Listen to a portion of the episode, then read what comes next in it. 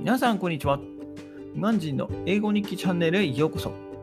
今日のテーマは、日記を始めて1ヶ月です。日記を書き始めて約1ヶ月。I have been writing a diary for about a month. 日本語だけでなく、英語でも書くようにしている。The diary is written in not only Japanese but also English. しかし、書くだけでは正解かどうかがわからないので、昔お世話になった先生に添削を依頼した。However, I don't know whether my English sentences are correct or not. So, I asked my ex-English teacher to check my diary. その人は快く受け入れてくれた。He was willing to do it for me. 見てくれる人がいる分、やらなければという気になる。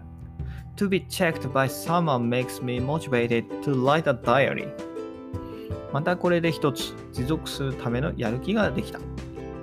This added to my motivation to continue doing it. 以上です。バイバイ !Have a nice day!